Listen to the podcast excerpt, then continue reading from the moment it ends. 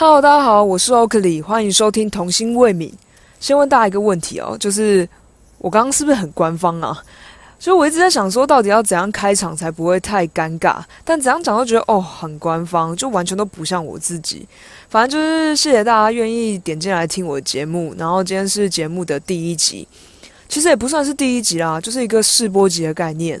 大家知道什么是试播集吗？就如果平常大家有在看美剧的话，可能会发现很多美剧的第一集都叫做试播集，就是在讲说这个影集到底在干嘛。然后我就想说，那把这一个一这一集当成是试播集的概念，就是先跟大家闲聊一下，然后聊聊说为什么我想要创立这个节目，以及这节目主要都在聊些什么。那先跟大家坦诚一件事，就是其实我下午已经录了大概两个小时多吧，然后怎样录我都觉得不满意，就是一开始就是觉得哦很像在念稿，然后后来就是一直卡词。我其实一直觉得自己算算是个蛮会聊天的人，而且身边的人都说我还蛮尬聊的。然后我我一直觉得就是录 podcast 可能会比拍 YouTube 还蛮还要容易，就我发现我错了，因为我在尝试要剪那个音档的时候，我真的觉得。妈的爆干男，哎，就是我讲脏话，大家不要介意哦。对，反正就是，而且我一开始是在一个一间教室录，然后就觉得回音真的太重了，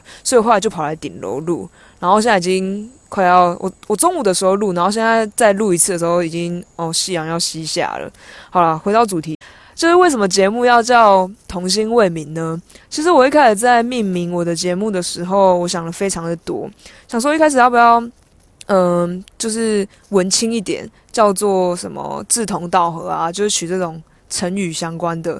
然后后来我同学就说，还是要开门见山一点，就直接叫同志大小事。然后我就一直在想，一直在想，然后就不知道为什么，就突然“童心未泯”这个词突然在我脑中出现。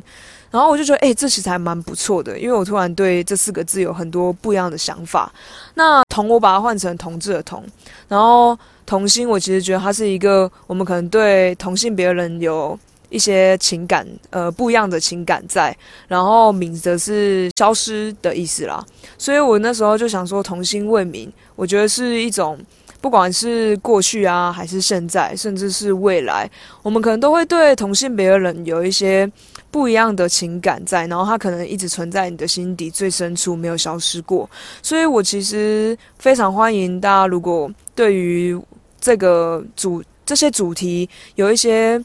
共鸣在，或者是有兴趣的话，都可以来收听我的节目。然后我的节目会邀请一些我身边的同志朋友来跟我聊聊一些同志的大小事啊，或者是他们遇到一些困难啊，还有他们的家庭就是怎么去处理这些问题在。